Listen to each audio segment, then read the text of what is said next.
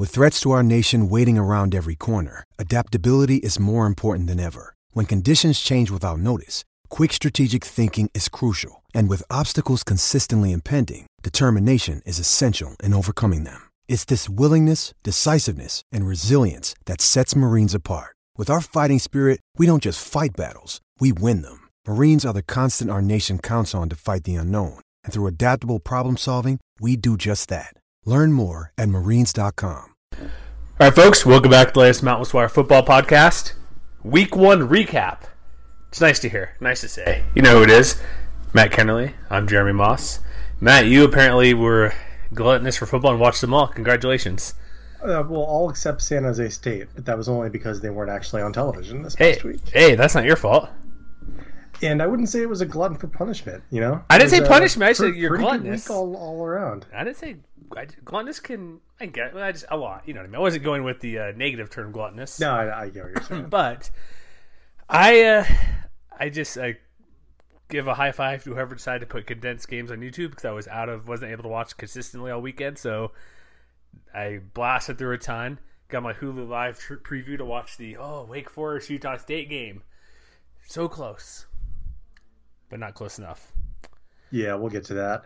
Should we just start because we got to blast these games because this is a, a touch lighter than normal, so apologize for that. But let's give you a nice surprise on Monday night or Tuesday morning, right? Yeah, something for the commute. So here's what I do. We're gonna go through every game. If you're new to the um, podcast, first off, thank you. Website mwr.com.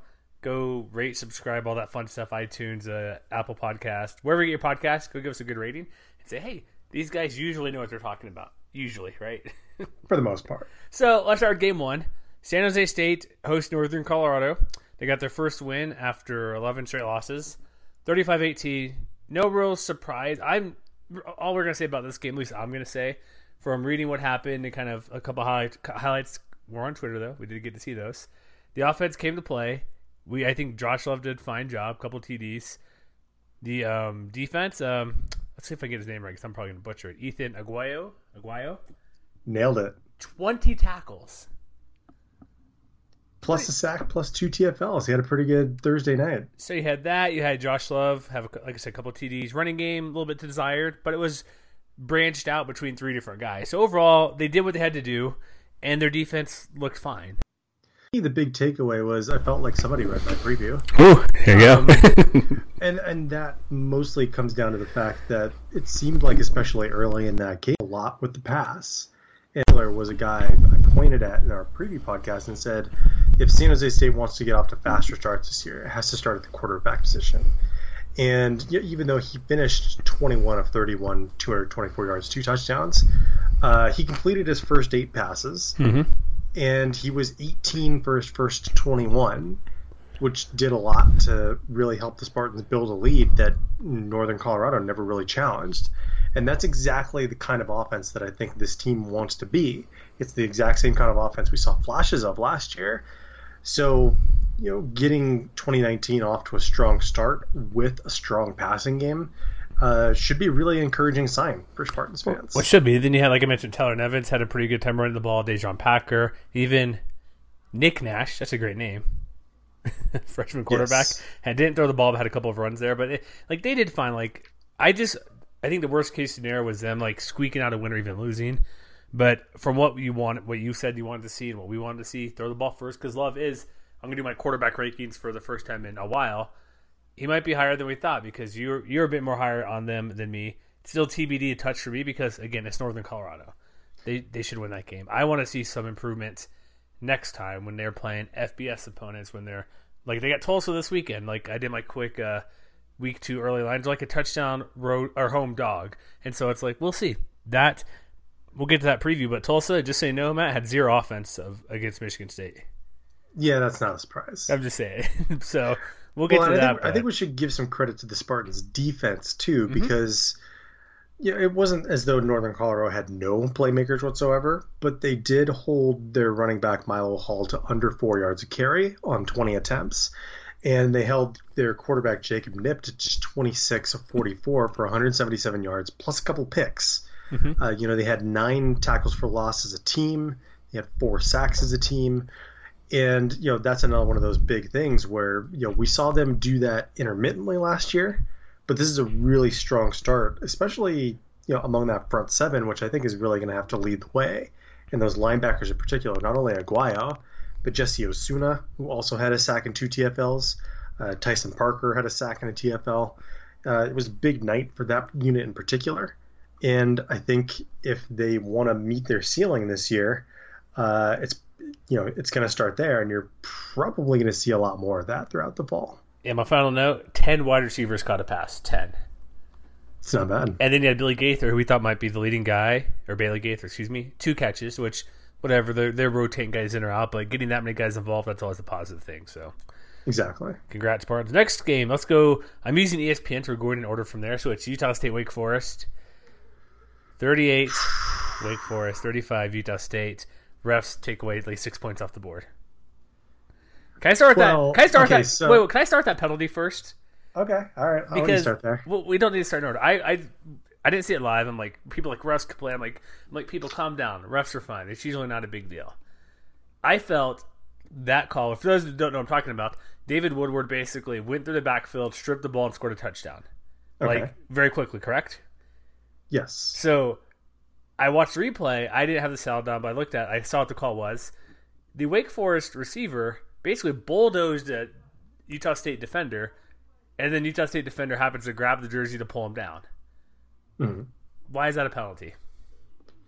When he bulldozed Uh, a guy outside five yards too, the offensive guy. I mean, I think that this was a game though with enough decide, twists. yeah. It was a game with enough twists and turns that you really can't pin it on any one turn of events. Oh, I'm not, but I'm saying that was pretty egregious. That's what I mean. because like, because you could bad. easily make the case that Utah State took as many, if not more, points off the board just by shooting themselves in the foot on offense. Yeah, red zone interceptions, red zone no not scoring when they get was it three times in the first half? They got seven points out of it, something like that. and that's that to me was kind of a recurring theme throughout the weekend Mm-hmm. was that teams who were driving into you know deep into opposing territory and you know bill connelly has his his points per trip inside the 40 metric which we've talked about in, in team previews over the offseason but i mean you look at that first quarter in particular you know they had you know four drives that ended up on wake forest's side of the field Plenty. Touchdown- they scored touchdowns Plenty. on two of them Yeah. they had that turnover on downs Mhm. at 13, and they had an interception at the four. And then a guy flip over being tackled by three guys, which is a crazy play. Yeah. so, you know, there were some missed opportunities there for Utah State to really assert their Oh. will in this game. yeah. And when you let a team like Wake Forest hang around, again, this is, you know, they're not a bottom dwelling ACC team. They're a team with some talent, even though they're, you know, breaking in some new guys at key positions. Yeah, they could win eight games possibly for like their ceiling might be eight games this year, but they're above, above average ACC team. And, and but I, you know it's also unfair to pin it all on Jordan Love too. You know he did have three interceptions. Um, probably could have had two or three more had the Deacons been able to hang on to the football. Yeah. Um, but I mean, you saw you know both the good and the bad of Jordan Love.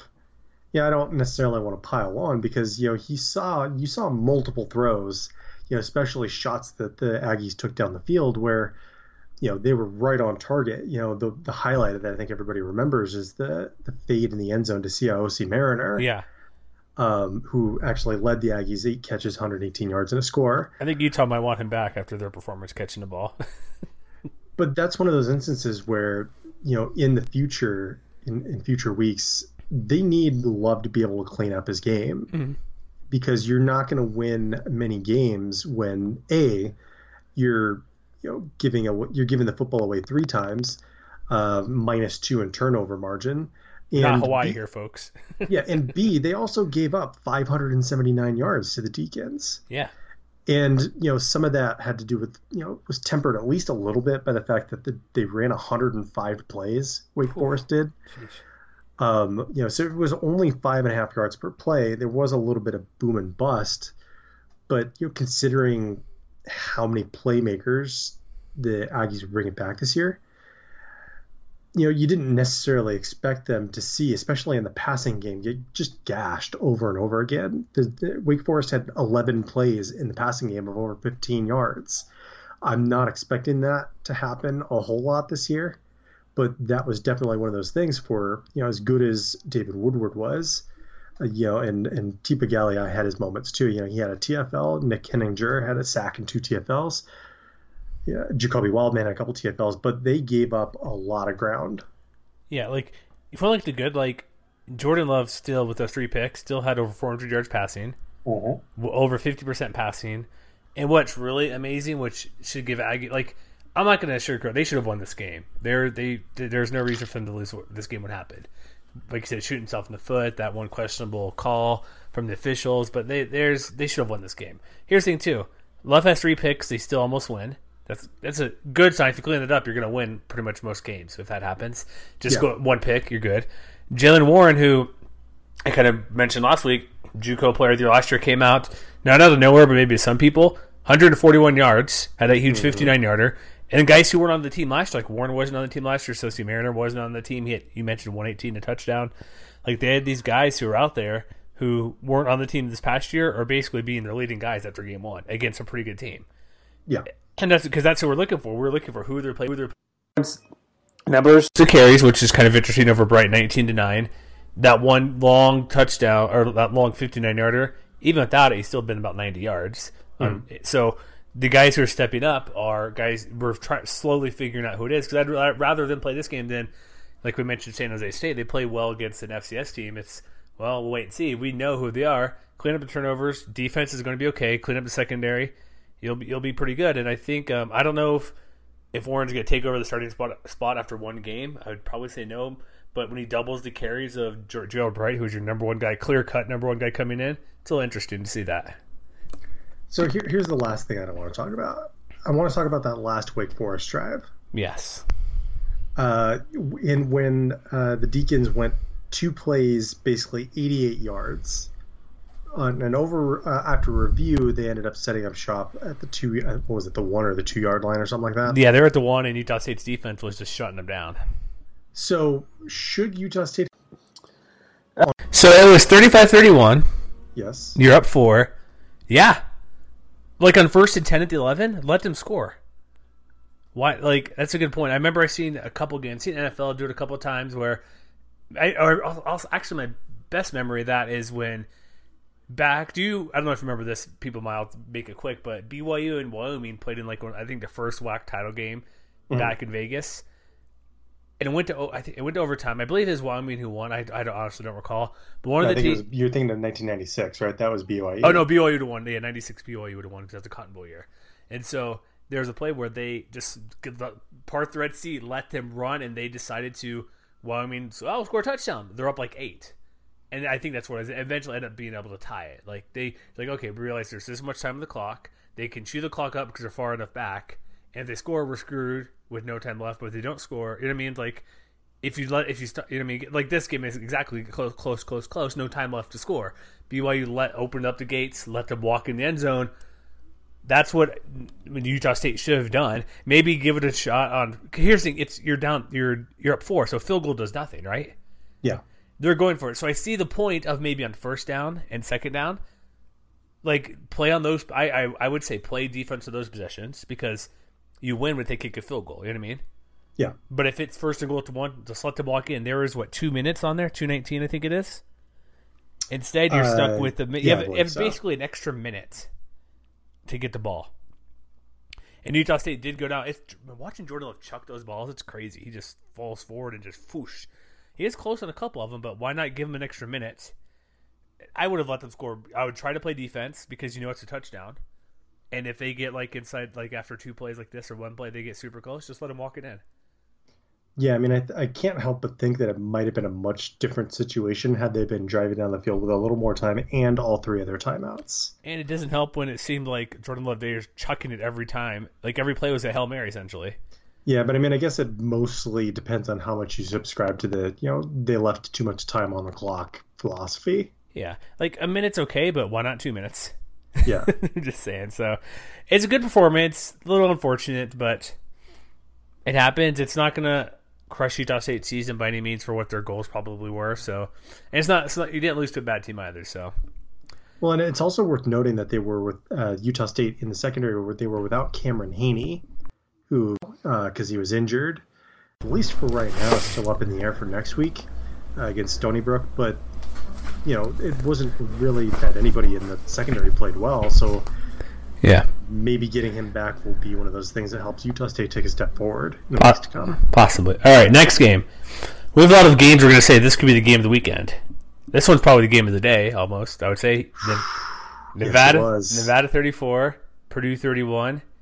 There might be a potential to get a cool T-shirt this week. We'll keep you stay tuned, folks. That's what we call a tease. That's what we call it. Yeah, well, possibly Tuesday by the time you hear this. We'll see what happens. 34 31. Purdue had a 10 to 0 lead. They had a 24 to 7 lead. I watched a condensed version of this. I'm like, when is Nevada going to do something? I just yelled Purdue with the ball the whole first half. It's like, let's move down, move down, go. But I heard people complaining about like the quarterback for, for Nevada Carson Strong back there. Hey, no picks. Can't be too disappointed with that. But that second half, man, something changed, and they just kind of turned it on, outscoring twenty four to set, or excuse me, twenty seven seven, and Carson Strong led it. The defense buckled up and didn't let Purdue get down the field. Got a couple picks. It was a excellent turn of events to get a win over Purdue's basically like um, I'd say a little bit better than Wake Forest because we predicted a shootout with sixty eight points, mm, maybe. But with Jeff Brohm there, people figure they just throw the ball and just crush non conference opponents and put up forty a game or something. Am I misremembering, or did Wake Forest and Purdue play in a bowl game last year? I'll double check if you want to mention something about the game here. I mean, I think one of the big things, and, and this is something that we'll talk about later with at least one other game, is as the game progressed, I got the impression that things just started to slow down for Carson Strong in particular. It seemed like early on, and, and it wasn't though as though he was you know misfiring on a lot of passes. Like I think in the in the first or second quarter, uh, you know he was still like eight of twelve or something like that. So it wasn't like they were being shy about taking shots and, and trying to get the ball into receivers' hands. But it just seemed like everything just kind of clicked as they hung in the game, as they kept throwing the football. Because he ended up throwing the football 51 times, which again, I do Air- feel like someone on staff read my preview. Yeah, Airwolf. Yeah. right? Come on. Um, and, you know, big things was that little. Day. 56, 56 yarder. No time left. I couldn't believe it. Who, like, he got a scholarship after the game. Amazing. Deservedly so. Like, what kicker in the league? Like, we got Cooper Rothe at Wyoming. Um, I'm spacing the Utah State kicker is also very, very good. Dominik Eberle. Yeah, Everly, yes. Like, we, though, even even if those two guys were kicking, I still would be. I'd give it like maybe a twenty percent chance to go in. This is deep NFL range kicking. You know what I mean? Like this Yeah. never this never goes over college kickers. This is like And he had and he had room to spare on that one. this is a desperation. We're close enough. We'll give it a shot. I'm guaranteed Purdue. Pro- I don't recall off the top of my head. Purdue probably had somebody under the end zone just in case to catch it and take it back to try some sort of play. I didn't see, but maybe that's the case. But or I don't recall seeing that guy down there. But who who t- does that kick? It's like, hey, we're close enough. We'll see if we get. If not, it's overtime, right? What do you got to lose? Exactly. and he nailed it. So, does this performance, obviously the win itself, but peeling back what we've known, what we thought we've known about Nevada, I think this is a really, really, really good performance because you said Carson Strong slowed down, but this guy's making his first FBS start, and look what he does: no picks, nearly 300 yards, ran for about 30 more. My only concern is Toa Taua didn't. Part of it, they're being down, only had 56 yards. He did have a touchdown, no long breakaway plays that's probably one of my few concerns. And I guess the pass defense as well. But you got Rondale Moore. It's like you just do what you can, right, to stay afloat. Yeah, I mean, it wasn't uh, a perfect performance from the Wolfpack. There are some things that they'll need to work work on, you know, especially with a game against uh, an Oregon team that's still likely to be ranked despite losing to Auburn this past year. For them. For instance, penalties for 95 yards. Yeah.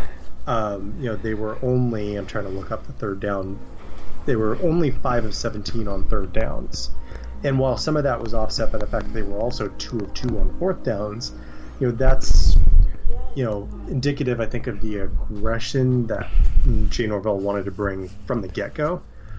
But that's one of those things that they're definitely going to want to improve upon when they go back and look at the tape and see those kind of missed opportunities to keep the chains moving where it's not so do or die.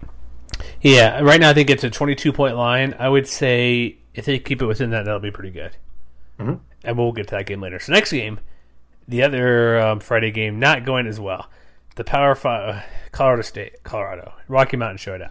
I saw the end of this game was getting sort of close, but 52-31, Colorado won the game. Collin Hill looked okay. The it was just to defense. It's what it comes down to for Colorado State. The defense lit them up. And here's the crazy thing too, like the secondary for Colorado State did pretty good. It wasn't Levate uh Shenault crushed getting beat Laviska going down the field and beat him. They held him like in reasonably for pedestrian three catches, forty eight yards. That's it. That wasn't the reason they Um, lost. Uh, I- you know what? I'm going to disagree with that Why? uh, because they gave up 11.6 yards per attempt. I'm just saying, like, oh, okay. I'm saying, like, the amount of yards. Okay, yes, you're correct on that. But I, I figured they would. I thought Montez would throw for like 350 plus. That's what. Like, I felt Shenault would have had a bigger game than what he did. That's and even though they still score 52 points, like, well, what did they do? They, you're right on the per play. I guess that's bigger when they get it. But like overall, I'm like, I thought they would pass way more. And so I give them a little credit for holding a few guys down, but everybody had a 15 plus catch. It looks like almost 15 yards per reception. And I mean, you know, and, and you can you can blame the defense, I guess, for giving up 52 points, and you know maybe more to the point. And yes, you know, and I, I was having a discuss a brief discussion with this with our friend Justin Michael over at BSN uh, Denver about this earlier. Uh, they didn't give up nine yards per play Yeah, like they did in last year's Rocky Mountain Showdown, um, but they still gave up 7.9 yards per play. and four turnovers. And and and that's the other thing because you know, Colorado throughout the evening had a decided field position advantage, but you know at some point the defense has got to make a stop, you know disadvantage or not, and you know when you are looking, well, I'm trying to see if they have the uh, the average field position. It doesn't look like this game book does. Go figure. Um, but I mean, you know, you just look at the drive chart, for instance, and you know, it seemed like almost every time that they got set up with a short field, they had no problem punching it into the end zone. You know, three plays, 27 yards off of a fumble in the third quarter. You know, uh, I don't know. It's just one of those things where no, the offense didn't really do them any favors, even despite the fact that they were moving the ball. Um, you know, at some point, something has to give on the defense, and at least for one week, uh, it still looks like they have a lot of work to do. Yeah, and it doesn't help they have the defensive touchdown by Colorado either late in the game to basically seal it when it was like I was watching the fourth quarter. Okay, it's 45-31. Colorado goes up. They go have the back to back touchdown essentially. Like okay, it's reasonably close. Rams punt, forced to bust a punt on that fumble. I was like okay, there's still time. You're down two. You're down what 31-52, 31-45, Sorry, Thir 14 points. You're still possibly in this game with what seven, eight minutes left in the contest just about. But but then the fumble's like, oh, that's it. I'm like, I'm out of here. Like they, even though the score probably accurate for the turnover margin and things like that, but this was the Rams were, I would say, re- somewhat close in this game until like the very end. We had the punt turnover and downs, the punt return for or the uh, fumble return for TD. Like if you're down 14 with eight minutes left, there's still you're not in it, but you know, I mean, you're close enough to make something happen if you score any sort of any sort of points. And so they weren't blo- I, the 21 point or 31-52 score. Yeah, it's a big loss, but they're still at points in this game or somewhat close. I guess 38-31. Like they're just a step or two behind the whole game. That's basically what it was. Mhm. And they weren't able to. Yeah, you're right. Defense, running game does okay, but like I don't want to blame defense, but you're right. At some point, defense has to do something. Well, yeah, and I mean, you know, Montez only threw the ball 20 times, but he had 232 yards. Yeah, And they ran the ball you know, well too. They kind of And yeah, and their lead running back averaged over six and a half yards per carry. That, Yeah. You know, at some point, it's you know, it can't just be the same old Rams defense. But I mean, on top of that, do you agree with Mike Bobo's comments about the refs? I saw him ripping it. What exactly did he say? Do you have that in front of you? Uh, well, he had a lot to say about the refs. I only saw a little Um, bit of it because I was watching with the sound off and only really saw the fourth quarter, so I wasn't able to see a ton of this game. So, uh, you know, the headline from the Denver Post in an, in an article from Sean Keeler, it, it, it starts with "It's bullcrap." Um, you know, I don't understand how big a game this is that you don't have neutral refs. I saw that. Were these Pac-12 refs? Yes, they were. First off, this is not a big game nationally, so who cares? If we're being honest, right? Uh, yeah, I In the so. grand scheme of things, it's it's not. so Let's be fair. But I agree. You probably shouldn't have Pac-12 or Mountain West crew doing this game because typically, um, it, it's usually I don't know how it works. It, independent games are different, but I guess it's the home crowd, home team gets a pick. Sometimes it's not. If it's a non-conference game, it probably should be a refereeing crew that's not in this conference, either conference. Is that I don't know? Is that super common? Because you see games, oh, the, like a non-conference game. Oh, this is American crew doing a game. This is a blah hmm. blah blah crew. I don't recall. I, I just my knowledge isn't quite there. I'm thinking, but it would make sense to not be a crew from either league in any non-conference game to make it seem more fair, right? Yeah, I guess. But here's the thing: do the re- like the refs? Is that really you're going to lay your lay on the line for that for a 21 point loss to the refs? Yeah, the refs aren't letting Buffalo's receivers get open all day long. They're not letting the giant hole go up the middle. Of the guy averaged like what do you, six yards of carry, rushing the ball, yards of carry. Player Exactly. two, there's always a couple plays here or there. Like without thinking of anything specific, that Utah State pe- penalty or was egregious, very, or that TD got called back. It's no coach or guys better stop somebody in defense. Like you could, that's a valid argument I would say to not having a conference uh, officiating crew who's within the game the teams play. Even though the refs they should be fine, they're not going to be. I doubt the refs are also rooting for Colorado to win. It's not like they get a bonus or anything if their Pac-12 team wins. You ref, you know what I mean? And so it's they're officiating the game. They're also familiar with Colorado, most likely. These guys on some level. So, no, Mike, be quiet and win some games and quit blaming your inefficiency to coach a team up to win a game. Beat a freaking rival for once, coach. Come on. Yeah, Just saying. basically. No, the yeah, the only gripe I said like if it's a it should be a not a non affiliated referee crew. Besides that, they're professionals. They're not they're not getting paid on the side. You know what I mean? It's like come on, get over yourself. All right, are we on, are we on for Saturday now? I think we are. New first game of Saturday, which um, is this your game of the weekend, or is this the, or the conference's game of the weekend for how it turned out and finished and all the everything what happened with it? Boise State. I think it Florida was. This game, when we did the preview, it was not known that Hurricane Dorian, Dorian would cause a lot of havoc, and I think it currently is being a Category 5, so be safe if you're out in the area, folks. 36-31 got moved to Tallahassee. Boise State fans took over the stadium at some point because it was a free-for-all seating, which is pretty cool.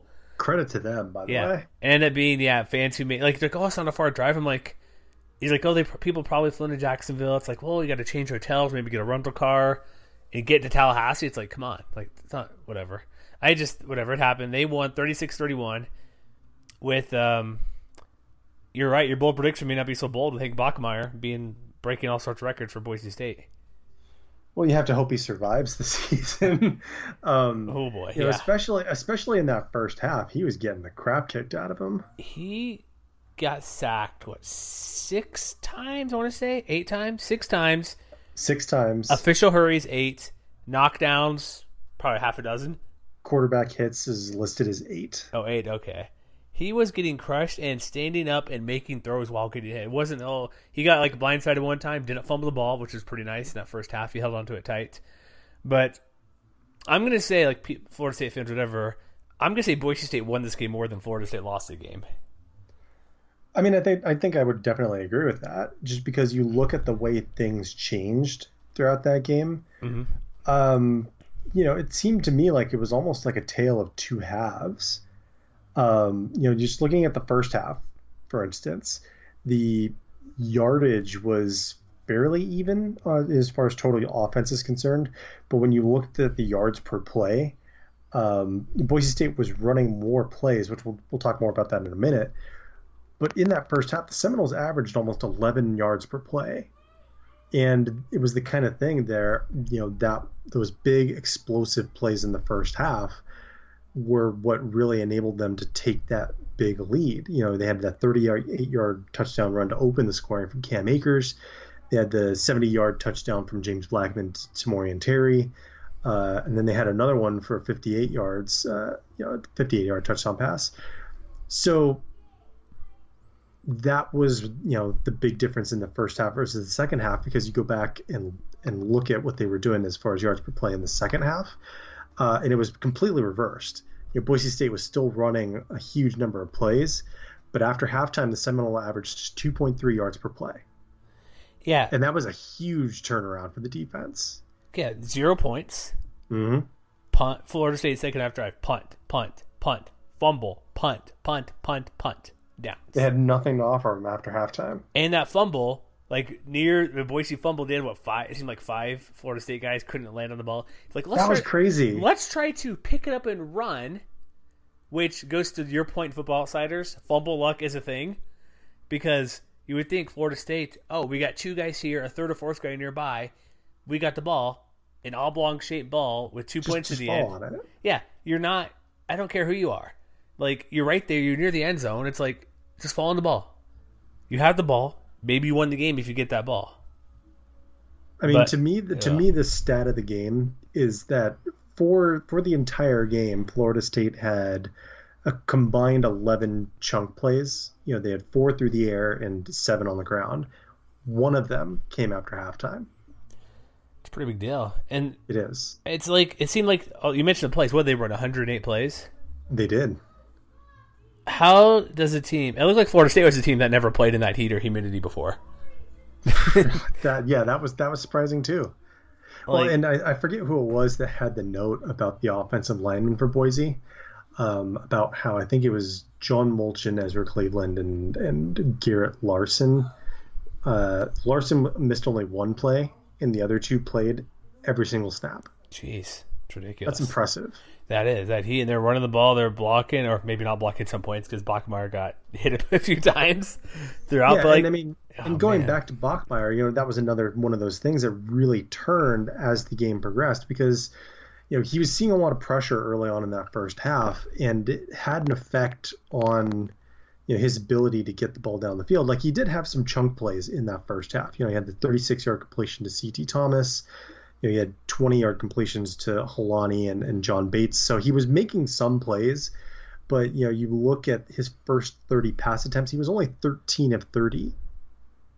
But he finished basically with three incompletions in his last 20 attempts. So and what it- what- that was another one of those things where that, you know, you know, the defense started really asserting itself, but it was also that passing game too that Bank, you know, not only Bachmeier, but you know, pretty much everybody in that receiving core. You know, uh, Sha- Shakir had eight catches on ten targets. C.T. Thomas had five catches. Killian Butler. You know, so Florida State couldn't focus on one guy because they were being so effective distributing the ball. And it goes back to what I was saying in the preview podcast: efficiency matters yeah, and you know they didn't have it in the beginning, but they found it as the game went along.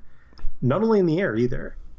well, also, Robert Mahone, oh yeah, we can't overlook what he was able to do because, you know, like I said, I thought he was the most important person of this offense in this particular game. And and after this performance where he had 24 carries, 142 yards, two scores, he might still be the most important cog in this offense going forward too.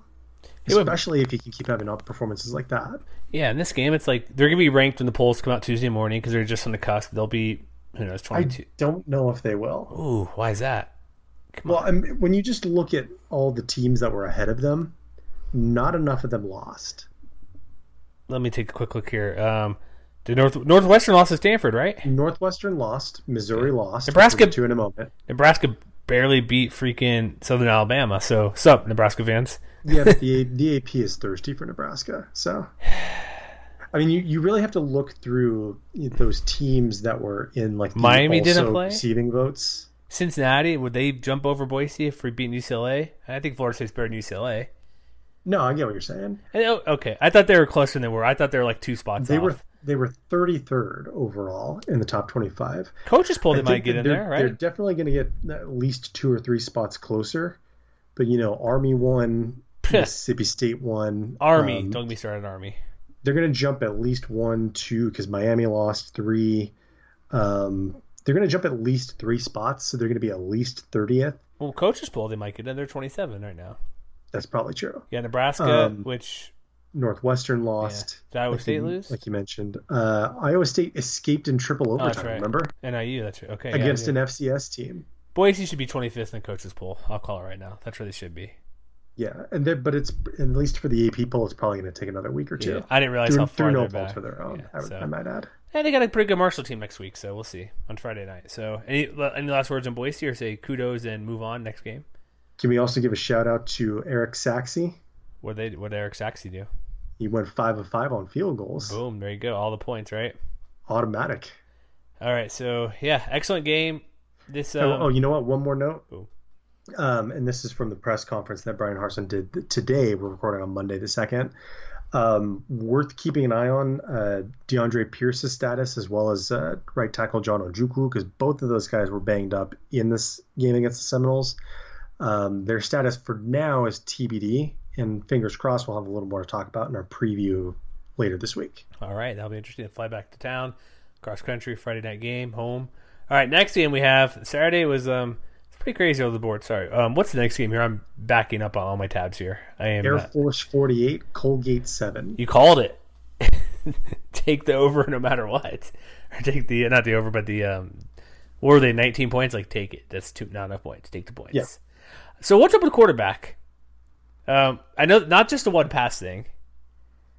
D- Donald Hammond had what five carries. That's it. Well, did you see how many people got carries? I did, but it's still odd. Okay, right? so for those of you who don't have the box score in front of you, I just want to make a note of this. Do it. Um, 17 different guys had a carry, Checks out. Typical Air Force game. 423 yards, and that's six and a half yards per carry. That's good. I would say, right? Yeah, and, and nobody had more than 10.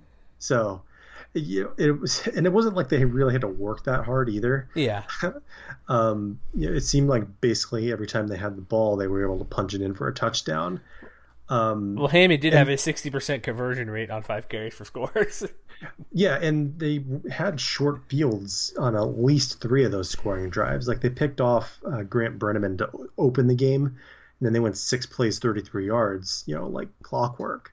Know, they had another drive later in the first half where it was three plays, 46 yards, and then they had another fumble right before halftime where it was they set them up at the one yard line. They were able to punch in it in right away.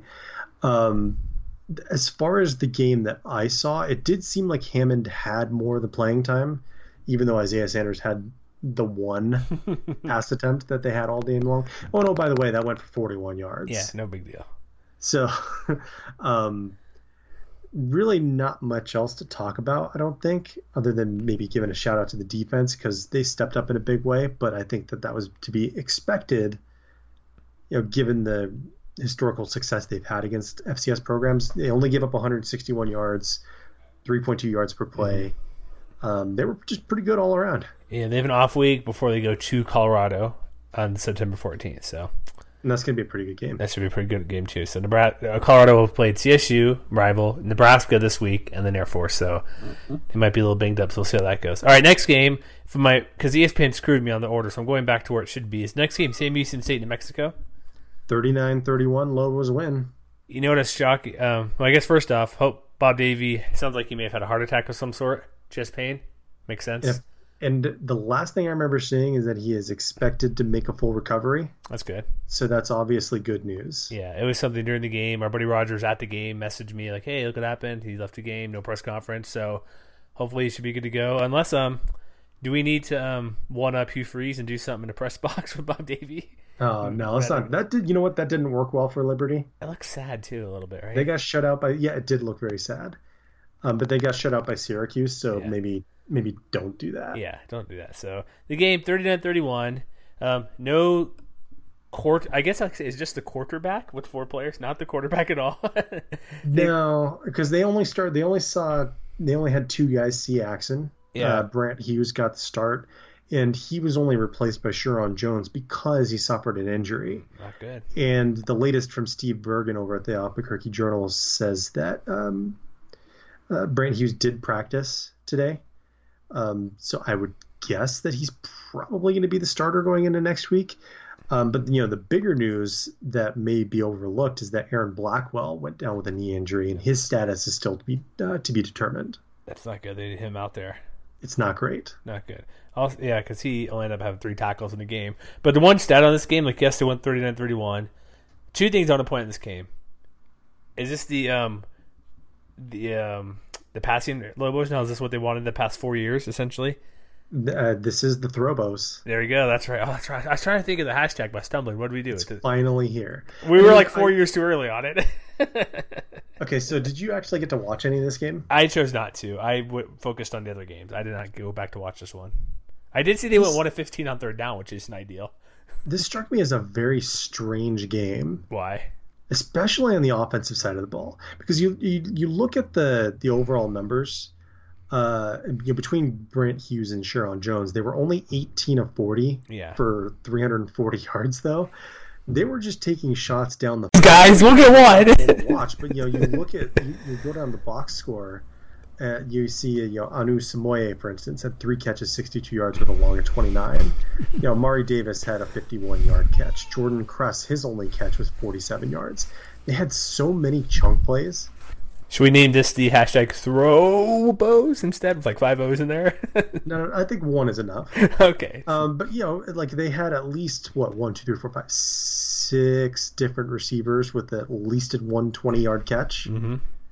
Um, and it wasn't all about you know Jay Jay Griffin the fourth and Elijah Lilly too, even though again those guys combined for five catches and about seventy nine yards or sixty nine yards, excuse me. Um, but it was the same thing on the ground too. Like Amari Davis had sixteen carries for one hundred and fourteen yards, um, but half of those came on a fifty three yard run. Yeah, but that's also what we want to see from them, which they've been lacking the past couple years, the explosive running game. At least the one play in this matchup. And that's the thing because it was very very boomer bust. You know we've talked about like efficiency in the past and and i remember this was something i mentioned explicitly in the lobos preview podcast you know where they had this explosive element. It was just really fascinating to just watch them take so many shots down the field. And i'm, and I'm wondering how that offense is going to change you know eh, because you know, Sam Houston State didn't have a great defense, obviously, to give up so many pass plays. Um, I mean, I'm just wondering how often they're going to be able to get away with running that kind of offense. Just chuck it and hope it works. Yeah, basically. No, it's not going to work. I'll tell you right now. They have to have. They can't just run four verts every time and go. Well, and no, catch it it. wasn't even. It wasn't even that they were running four But you know verts. what I mean, had but you can't- basically two or three guys running down the field. You gotta have something else. You gotta mix up underneath play, play action. You have to have a tight end out there. You gotta do something. You can't just throw like, throw bombs every time and hopefully it works out. You gotta mix up your route tree there, Coach Joe Dailey. Come on, get it together. but they want they got to win, which is good for them. Um, we'll see if hopefully Bob Davie's back for the game next week. Who do they got next week? Um, I just looked at it. Um, Notre Dame. Oh boy, who right now is in a, stru- a rock fight with Louisville apparently, like 21-14 or something. So Really? it's what that. Let me double check the score. Even though it's great for on-demand audio, people know the score uh, tomorrow when they listen here. Score at the moment as my ESPN page loads. Oh, it's 28-14 Notre, Notre Dame up. So, eh, Ah, all right then. not the thirty-point victory they were expecting apparently. Well, and, and here's the other thing to keep an eye on too. Um, yeah, even despite the explosive plays that the Lobos were able to put up, um, Sam Houston State ran 95 plays against them, and, and at least in terms of raw total offense, they outgained the Lobos 558 to 485. Jeez. You know, on a per play basis, that's still a shade under six yards per play. Uh, and they did, and they did force two fumbles as well, recovering one of them. Um, you know, that's something else that I think is a really encouraging sign is that they were able to kind of win that turnover battle, if even slightly. Yeah, plus one. But that's something to keep an eye on is you know how healthy that defense is going to be. You know, especially if Blackwell's gone for a long time. That's one of their few, um, you know, proven starters on that side Yeah. of the ball. One so if, he, if he's gone, it's going to be really interesting to watch how they respond on that side of the ball. And it should be Notre Notre Dame, Notre Dame games in two weeks, not this weekend. So they have Oh, a okay, bye. there you go. So I was double checking. I'm like, wait, I did the week two early lines. I'm like, I don't remember Lobos. Did I miss one? It's possible I could have missed one, but I did not.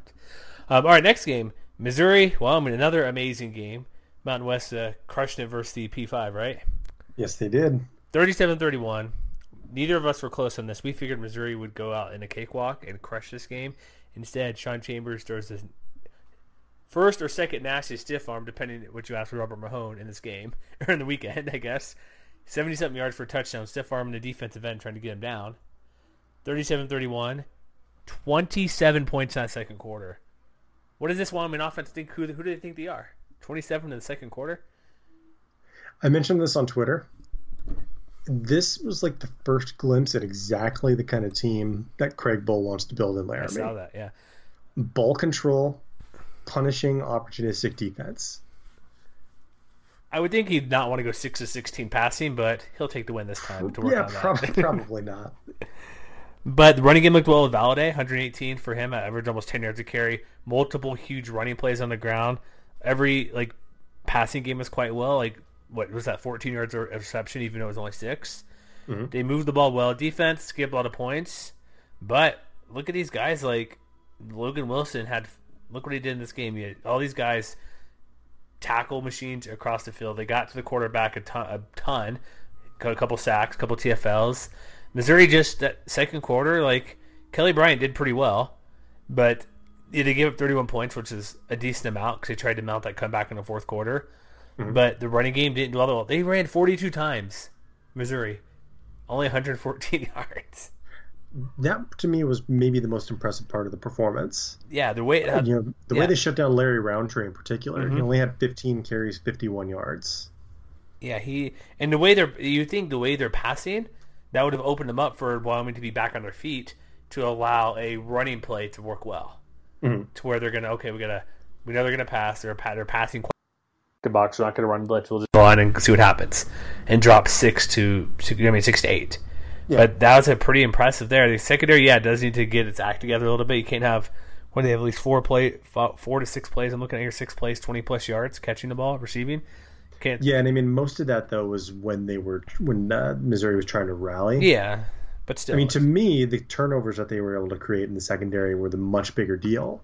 You know, the fact that they were able to get pressure, especially on that uh, end zone interception that Yes. Bryant threw. definitely. You know, to me, I think that was real game because they flushed Bryant and made him make really poor decision throwing back against his body uh, for what turned out to be a really easy turnover.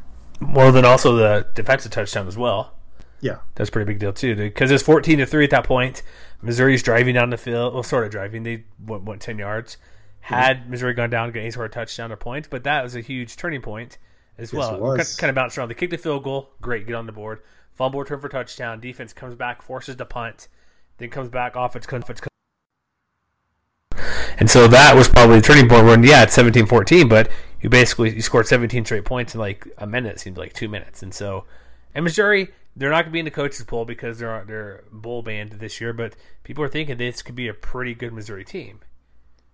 And yeah. then I mean, they, were 17 right point outside favorites. the top twenty-five in the AP. They were twenty-sixth actually. Yeah, 17 point favorites. People make fun of like, oh, the Pac-12 lose these games, but look at SEC. Tennessee gets crushed. You have this Missouri game which they lost. They didn't play well in some other stuff. It's like had this been the Pac-12 or anybody else, they'd be all laughing at them. But SEC, get your act together as well. Come on. Is it so? Um, and, and this game was another. You know, what we talked. What I've mentioned a couple times is, you know, when you get to the opponent's forty-yard line, when you are driving into the red zone, you have to take advantage of those opportunities. And you know, unlike some other teams that we we have and will talk about, Utah State. We already did.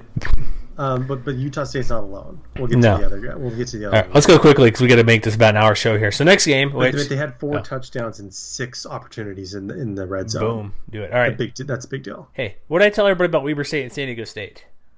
Watch out, right? Did I not call? Did I not tell people to be careful? You know, I can admit that I watched this entire game. Oh, I watched the 17 minute um, Cadets game and I was still bored out of my mind. It's like, oh crap, this is terrible. um, 6-0, so it means Weber State covered. Am I okay? Well, he, That's right, they did. it was seven and a half. I didn't even think about that. so here's the thing: we did our power polls this week. I put San Diego State 12th, and I can defend that clearly. Okay, defend it. Here's quick. the thing, really quick. People like Collin. People get back and forth because I'll post mine. You, Garage, Collin, other guys, Logan. Like I don't know who posted every this week, but we'll put up a composite later this week. I get what one person says. If there's a clear understanding of how we'd vote, it'd be more clear. So if we can defend our vote, every power ranking is valid. I think that's an accurate statement. When I hmm. write my little blurb to intro, I'm like, people are voting as they wish, and here's the ways. I am voting on a couple reasons.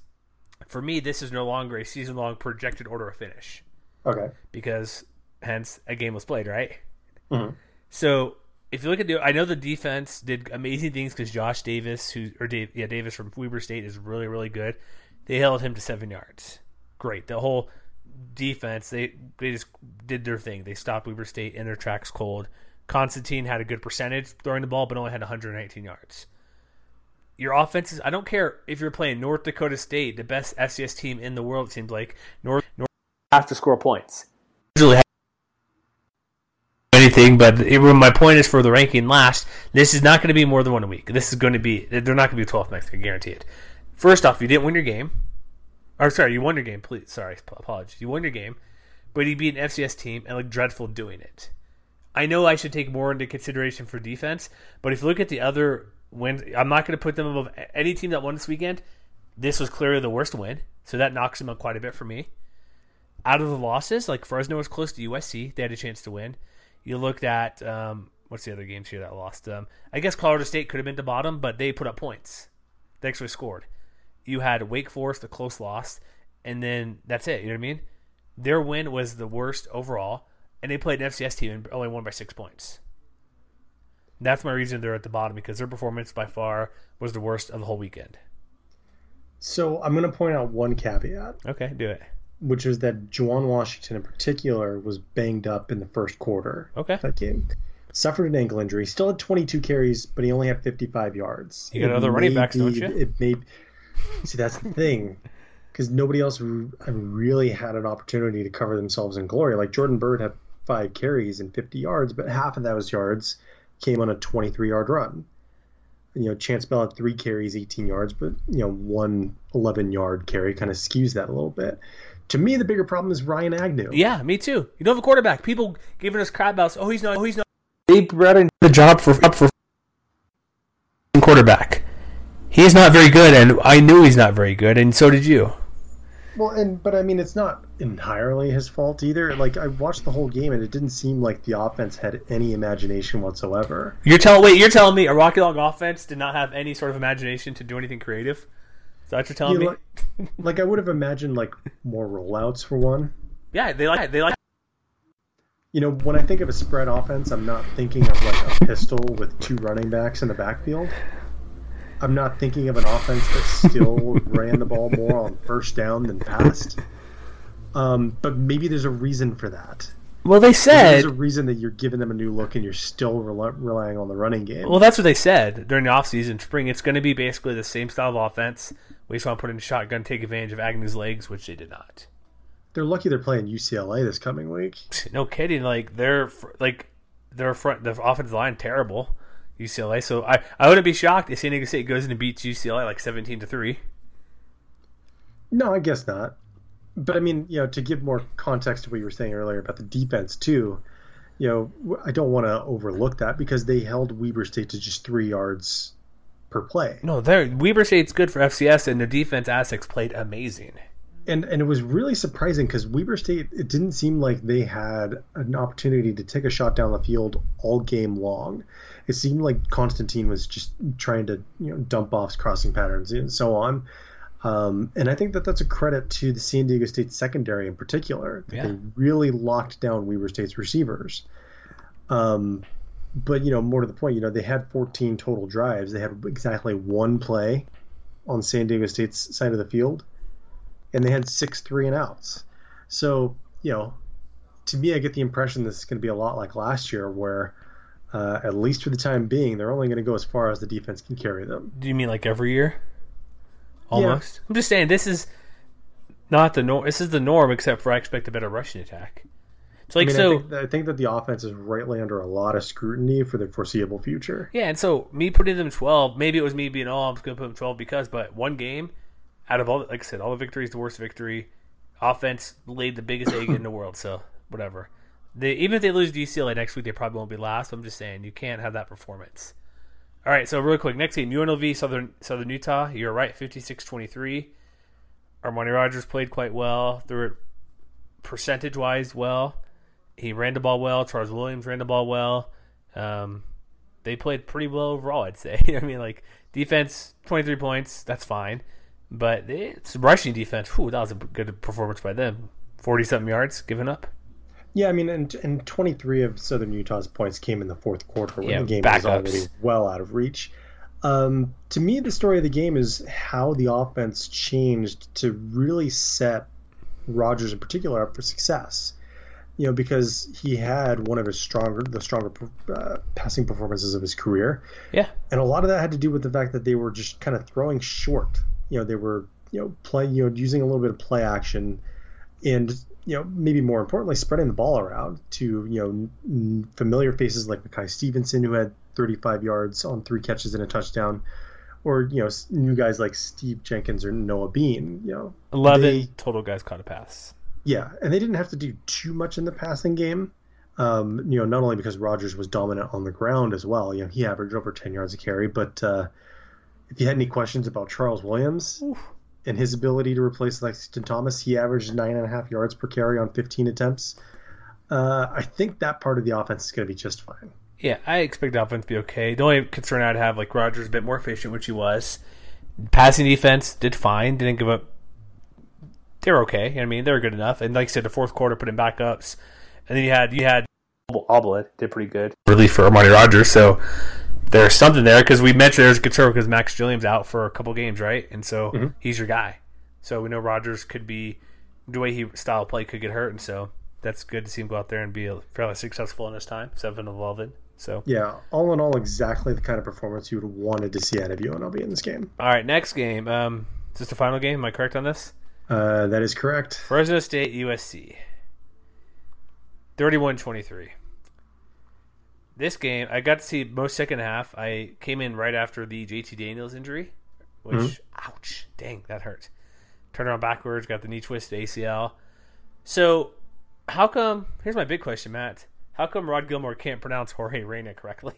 Oh god, why can't why can't Rod Gilmore just spout common sense? That like I saw people complain the field goal thing, this that. I thought the late field goal was fine because it kind of worked out for him. Like when it was like the, what the 15, 16 point game late in the third quarter, whatever it was, mm. eighteen. I'm like, eh, I could see either side, but how can you not say Jorge Reyna properly? you think I'm bad at names? Come on, Rod. yeah, he's on national television doing yeah, that. I am not. So 31-23. What? So what was your impression? Because this is your team, your most rooting interest team of the league. The passing yardage were okay. Running game not ideal with Reyna leading the team rushing. That comeback fell fell up short with that one interception in the end zone to basically well, it did end the game there in that fourth quarter. Uh, long story short, this was a really frustrating game to watch. I can see um, that. It's sort of in be, close, close enough. They're just like it's like the Rams game, except closer. You know what I mean? Like they're just just there. You know what I mean? Like close enough. Yeah. And and there were different reasons for that. Like the first reason was you know the fact that it seemed like for at least the first couple of drives they had no answer for the air raid. Yeah. And you know maybe some of that is just a credit to USC's receivers who, you know, obviously with Daniels' status uh, he's like you said, he's done for the year. Mm-hmm. They, we don't know exactly how good the backup Kedon Slovis is. Uh, you know, he was six of eight for 57 yards with an interception. Mm-hmm. Um, but USC's receivers are really good. Yeah. Um, and and they were schemed open in such a way that it they just couldn't stop them on those first two drives. And so once the game finally got to a place where you know Daniels was having a little more trouble finding the open receiver, Fresno State was, you know, occasionally getting a little more pressure on him before he could, you know, hit a hit the open man. Um, you know, by that point they were down fourteen nothing, and you know, on the other side of the ball, you know, again, USC's defensive line also really good, mm-hmm. And it's it's probably worth noting that Fresno State isn't likely to face this much talent on defense for the rest of the year. Yeah, um, I agree. Which which I think does a lot to explain why Reyna was you know not only 19 of 39 for you know those 256 yards. Um, he was also the team's leading rusher as well because they put a lot of pressure on him. Um, and everybody was pointing out like his his jersey was grass stained like oh, all over the in place. the first half. It was basically what are you trying to do? Dirty, dirty. It seemed like he was just under fire almost past. It did, yeah. And and and maybe to Rod Gilmore's credit, he, he did note that on the rare occasions where the Bulldogs were able to take shots down the field with you know plays that developed, they did have some success. You know, yeah. not only with the touchdown throw to to Derrion Grim, but you know they had the the big fourth down credit played, excuse me, to to Chris Coleman. Um, so I mean, it wasn't like it was a total offensive failure. It was just tough team. They were having they were having to compete with such talent in in you know what turned out to be fairly big mismatches at least for certain stretches of the game. Uh, and those mismatches ended up being kind of the big difference because even though they did force four turnovers, uh, you know, including two interceptions, yeah, they had two fumble recoveries and things like that. Um, and even though Michael Walker was back there tackling both the quarterback and the running back on a huge fourth down play, Yeah. uh, late in the fourth quarter, it was just one of those things where it just didn't all come together. Yeah, they had six points off four turnovers. And then the end of the first half, they had back to back chances after the pick and the fumble. Just had punt the ball away and of half. So there's a they had a chance like even like you said, Random not playing amazingly well because of USC secondary. They still had chances to win this game. They had like I said, four turnovers, the intercept, that huge fourth down play mentioned Coleman going down the field, the end zone in the corner on the first and fifteen.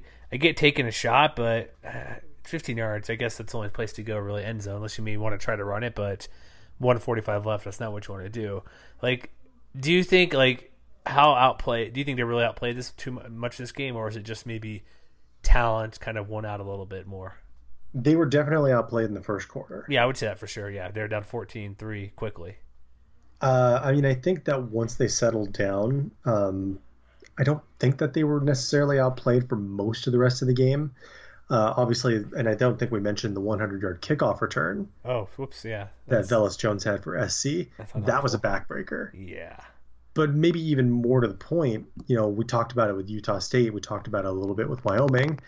Um, but this was the, the last situation where Fresno State had opportunities to be more aggressive down in the USC red zone, and they chose to settle. Well, instead. not yeah, except for the end of the game when they are aggressive, they had to pick, but you had to be aggressive there. Yeah, and then, you know, just I'm going to go down the line on down the drive chart. So they were, I think it was fourth and five on that first opportunity in the first quarter. Uh, they were at the USC 27, or maybe it was fourth and two. It was one or the other. Um, but Yeah, fourth for and that First yeah. Mm-hmm. field goal. Which that's Um, fine. That's well, I don't know. You're down oh. 14-0. and then you know, and then you know, you have to kind of fast forward to the third quarter. But you know, their very first drive, they they go from their own 25 yard line down to the USC 12, and then they give the ball away on a fumble. Yeah, first and goal right there. very next drive they get it back on a fumble uh, you know they they're only move, able to move it eight yards but again it's fourth and two at the usc 29 you are double digit underdogs on the road why are you settling for field goals And you're like you're down only a touchdown at that point too. Like maybe Yeah. that's why. Maybe that's their. Here's what I'm thinking they would go for it there because defense had. If you look at if you go back to the end of the first half, USC went interception, fumble, fumble. Their next three, all, their previous three possessions were all turnovers. Mhm. So maybe like, oh, defense got something. We'll take points. Or defense is doing fine. I maybe that's their thinking, which they just they just weren't aggressive enough they weren't. liking. I I get it, but I, my point maybe I I would go for it too, maybe once or twice. But I think three straight possessions, three straight turnovers. Our defense is on it. We'll take any points we get. We'll get it back again. But then, like you mentioned, that hundred yard kickoff returns, like crap. That's like probably I'd circle that as probably the big, most the biggest play of the game because momentum was going in Fresno's favor, even though they gave the ball up, weren't- only scored three points from those uh, three straight um, turnovers by USC. They don't get a touchdown there, or let's just say they just go down the field and maybe they get a touchdown later. But that touchdown's like crap, and then next like Well, next drive, same especially thing. considering that the bulldogs were only five of 16 on third downs yeah, uh, and they were two of two on fourth downs why wouldn't you be more aggressive at least one of the times, like maybe the second time. Like I get the I get maybe the first time you're not gonna do it, but I don't know. My my coach thinking what Tedford's going for. Our defense is fine. We'll take points and make it a four point game. i don't know i just didn't like the way that that whole thing unfolded You're not wrong. I just trying to put my shoe into his brain or whatever I'm trying to say there. Think about what he would do, I guess. Uh-huh. So, but close loss. Like, are you disappointed with an eight point loss, or disappointed because they could have they had chances to win this game? uh, more of the latter Okay, yes, yeah, because I, did I did pick Fresno State to cover after all. yeah, you did. Good job. all right, that's our last game of the weekend. Anything else we need to add real quick? Or are we good to go? You think? I think we are all set. All right, look for our power poll, which apparently has been controversial on Twitter, and also people love the GIF reaction on Sunday. We had a ton of people replying, retweeting. We'll do that every Sunday morning, so be back for that to be happy or sad. And MWWire.com is our website. We had oh announcement, Matt, new site record on Saturday, Awesome. week one, boom. Sorry, Eli Betker, we beat out basketball.